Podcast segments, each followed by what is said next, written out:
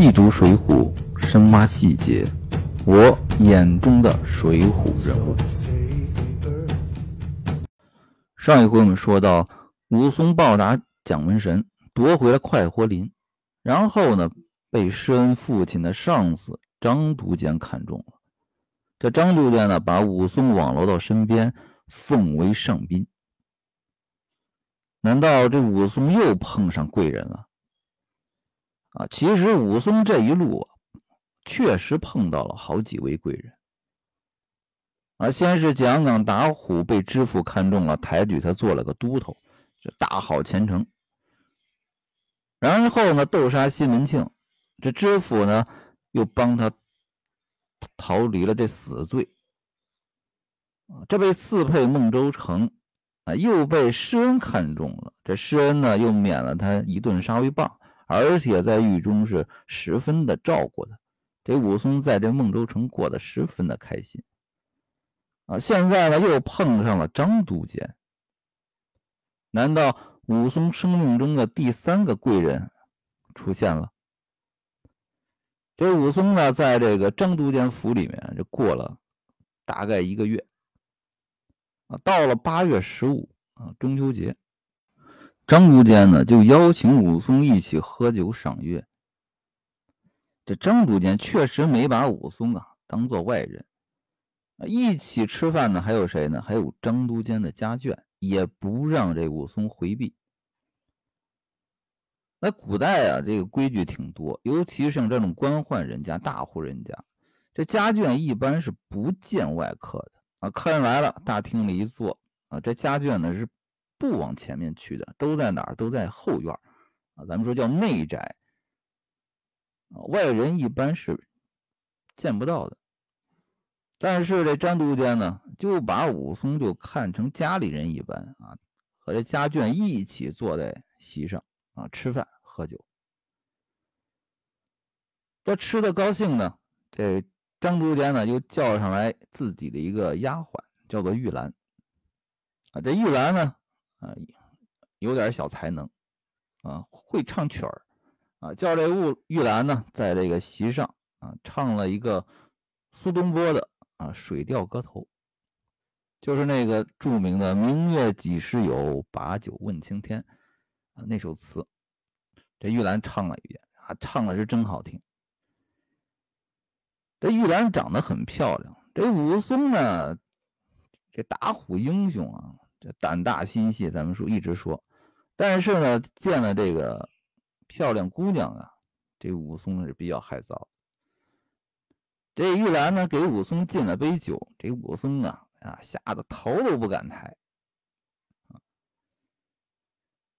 这玉兰唱完曲儿啊，敬完酒就退下去了。这张督监呢？就看这武松就笑了，说这个武都头啊，武松啊，我有一桩姻缘呢想说给你。我这个丫鬟呢，这个玉兰啊，非常的聪明伶俐啊，善知音律，而且呢有一手好针线啊，如果你不嫌低微呢啊，择个良时，将来给你做个妻室，要把这玉兰许配给武松。啊，你看这张督监对武松真的是啊，仁至义尽啊，想得多周到啊，连这婚事他都操心。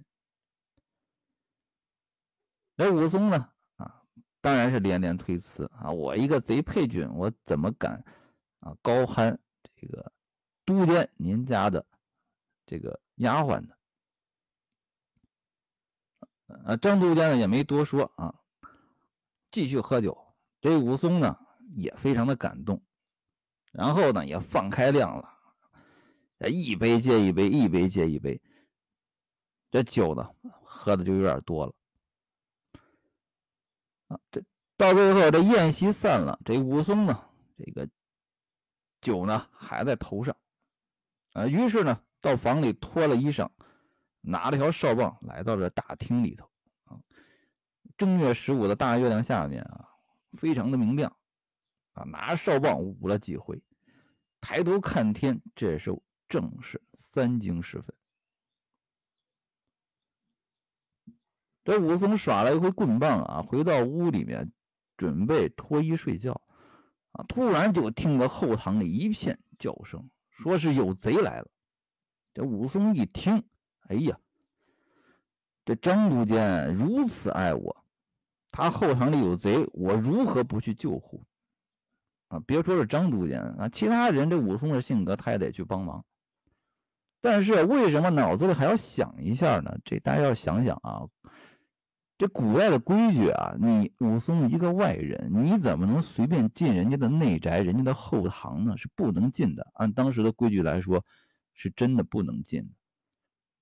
这武松呢，为什么要去？第一，他觉得张都监对他真的是太好了，没把我当外人啊！你看，还要给我许配一门亲事，我也不能不识抬举啊！人家后堂有事，我得去帮忙啊！所以说，这武松呢，提了个哨棒，就冲进这后堂里来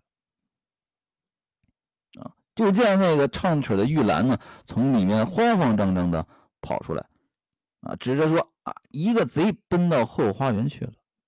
这武松一听啊，提着哨棒，大踏步直赶入这后花园寻找。这四周啊，黑乎乎的。那什么也看不到啊！这正在这寻找这贼迹啊，突然在黑暗里啊，就扔出一条板凳来，把这武松啊一跤就绊翻了啊！冲出来七八个军汉，叫了一声"捉贼"，就把这武松啊一条麻绳就给绑了。这武松一看，嗨，这不是大水冲了龙王庙吗？弄错了，然后就喊起来："是我，是我！"这众军汉呢，哪里容他分说啊，把这武松就押到这个大堂里去了。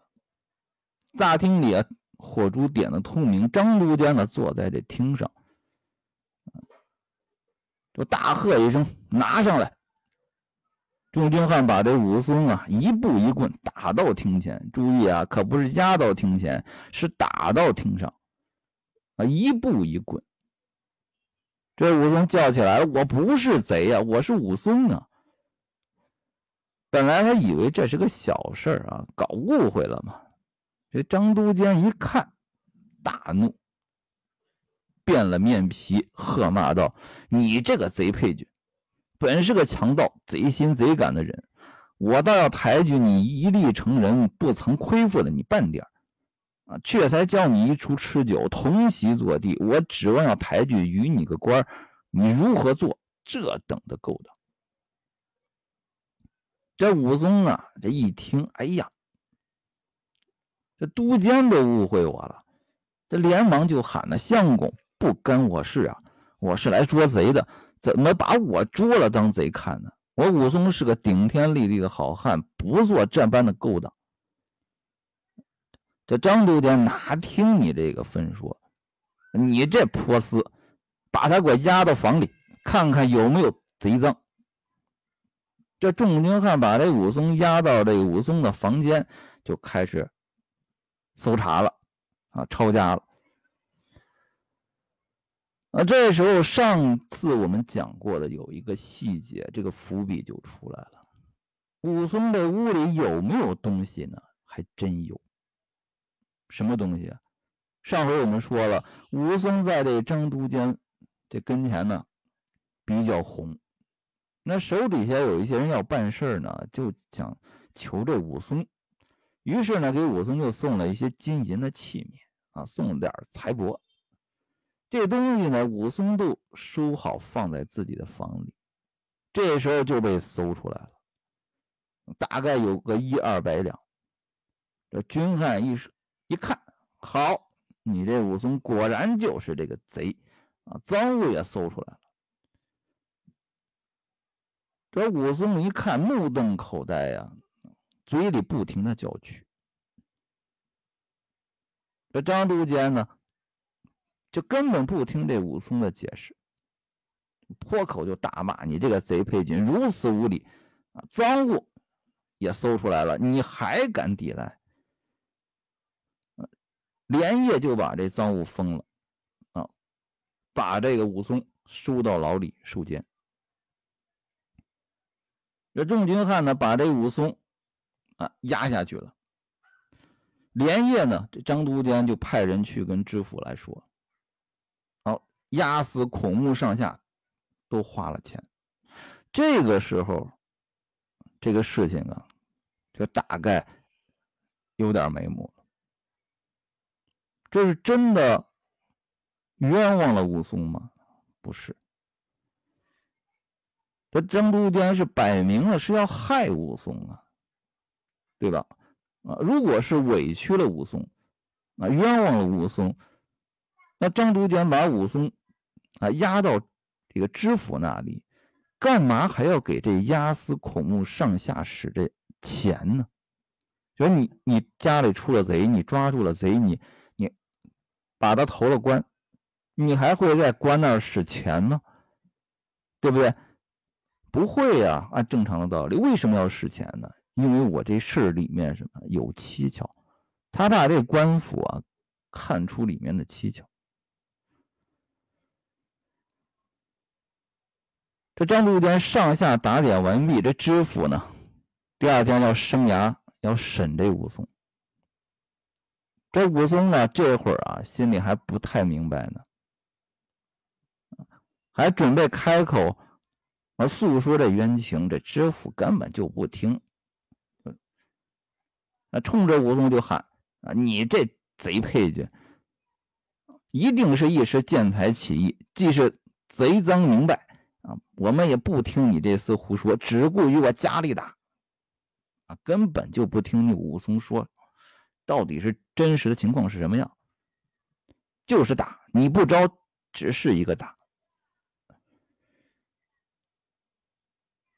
这武松虽然是一个打虎的英雄，顶天立地的好汉，但是、呃、如何能熬得这刑罚？这武松啊也算是个明白人，情之不是话头，他这会儿有点明白，这不是要判我这个偷盗什么赃物啊，这是想要我的命啊，我要不招恐怕要打死在这大堂上。于是这武松呢只好屈招到啊，本月十五日一时呢见本官衙内有许多饮酒器皿，就心生歹意啊，趁夜窃取了这些财物。这知府呢看武松招了，就把这武松收押在大牢，准备定罪。那武松呢遭此大难，但是呢还有人挂念着他呢，谁呢？施恩。这施恩听说了此事呢也慌了神儿，但这施恩心里没什么主意啊，赶忙就和他的父亲老管营去商议此事。这个老管营啊这确实是个老狐狸啊，他对这个事情看的是比较清楚的。那老管营说了啊，眼见得这是张团练呢替蒋门神报仇啊，那肯定是买通了张都监，设计出这条毒计啊，必然是他上人去上下使了钱啊，众人呢以此就不由这武松分说，定然要害武松的性命啊。但是啊，这武松即使这偷盗这罪名成立，他也不该死罪啊。啊，我们只要买通了两院押牢结集啊，这武松就不会是死罪，可以留得武松的性命啊，以后呢再做商议。这施恩一听，哎，正好啊，现在这个当牢的结集姓康啊，与这个与我这关系啊不错，我去找他去啊。这施恩呢就取了一二百两银子，就找这康阶级。与这康阶级见了面呢，这个事情啊就真正的清楚了。这康阶级啊是真的知道内情的人。这康阶级就一五一十把这个事情啊就给世人说了。说这个事儿啊源头在哪儿呢？和老管营判断的一样，这个张都监和张团练啊，两个人是同姓的结义兄弟啊，咱们说了，蒋门神的后台后台老板是谁呀？是张团练。那张团练一出面的话，那武松肯定就要警惕啊，他也不肯去投到你张团练手下去。呃，于是呢，这张都监出手了。这其诗人也不知道，这张都监和张团练两个人是结义的兄弟。啊，这个蒋门神呢，就躲在这张团练家里面，啊，都是求这个张都监来设下此计，把这武松啊给陷害进了牢里。而且这张都监啊，上下都使了钱，一定要结果了武松的性命。但是呢，这知府这个府里头啊，衙门里头有一个叶孔目啊，他呢比较正义，他呢不肯顺从，也不收你这钱啊，我要坚持正义。于是呢，这知府呢也不敢害他。咱们说封建社会啊，啊这官大压死人啊，其实也不完全是这样。从小说里我们也可以看到，这古代啊，他也要讲什么叫程序正义。你这个程序得合理合法，你不是说你你想杀谁就杀谁，你想砍谁的头就砍谁的谁的头，这程序你得走对啊。你看这个叶孔目，他是这个程序上的一环啊，他认为你判这武松死罪不行啊，你就杀不了这武松。这诗人一听，哎呀，太好了，这武松啊还有希望啊！于是呢，这诗人就取出了一百两银子给了这康节济，说求这康节济啊，啊把这个事情早日的给他了断了。诗人呢送了银子啊，回到营里啊，去找什么和这个叶孔目啊比较要好的人。啊，准备呢再送一百两银子啊给这个叶孔目，只求呢早早紧急决断。这叶孔目啊，这个人呢比较正义，他知道武松是个好汉，也想有心周全他，也知道他是被冤枉的，啊，把这文案呢就做得非常的活，就是要保全武松的性命。这事情呢就僵在这儿了。啊，我们来看一下这局势啊。张都监、张团练、蒋门神这一伙，他们走的是上层路线啊，他们买通了知府，然后呢就想问武松一个死罪。这诗人呢在外面呢也给这康节济、叶孔目使了钱，走的是什么中层路线啊？知府咱买不通，但是呢下面这中层的官吏啊，具体办事的官吏给他们买通了。叶孔目呢为主，我顶着不办啊！你想问武松死罪，但是我写这文案呢，他就问不了死罪。对，双方就僵在这儿了，就僵持了两个两个多月。这慢慢的，这知府呢也了解了这事情的经过啊，原来明白了，是这蒋门神花的银子。啊，是要夺回什么？想夺回快活林啊！你想赚银子，让我来给你害人。这知府啊，心里开始不平衡了。啊，你花这点钱，我帮你害人，然后你把快活林再拿回去，又大赚特赚。他也不愿管了。啊，挨到这六十日期满，这古代这个。这关押也是有日期限制的，和现在真的都类似啊，它也不是无限期能把你压着的。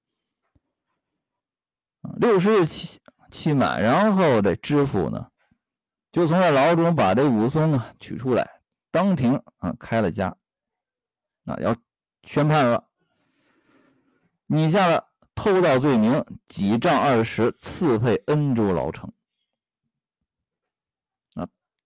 就是按偷盗罪判了。这张都监呢也没办法啊，这僵到这儿了。这知府最后也不给力了，然后这一帮中层官吏呢，他是武松这一边的，张都监你职位虽高，你也没办法，因为你张都监是军队里面的干部，这是人家什么民政的干部，这不是一条线啊，你也没办法。这武松呢，当庭领了二十几杖，被打了二十棒，啊，刺了金印，又刺了一个，啊，刺配孟州已经刺过金印了，这又刺了一个，两个金印了，啊，就是这么大一张脸啊，刺了两个金印，啊，又被一面七斤半的铁叶盘头枷给钉了，啊，派了两个健壮的工人来押送武松，啊，限了十日，便要起身恩州。这武松呢，又再一次的被刺配了。那这次刺配，那武松又会有什么样的遭遇呢？我们下回来说。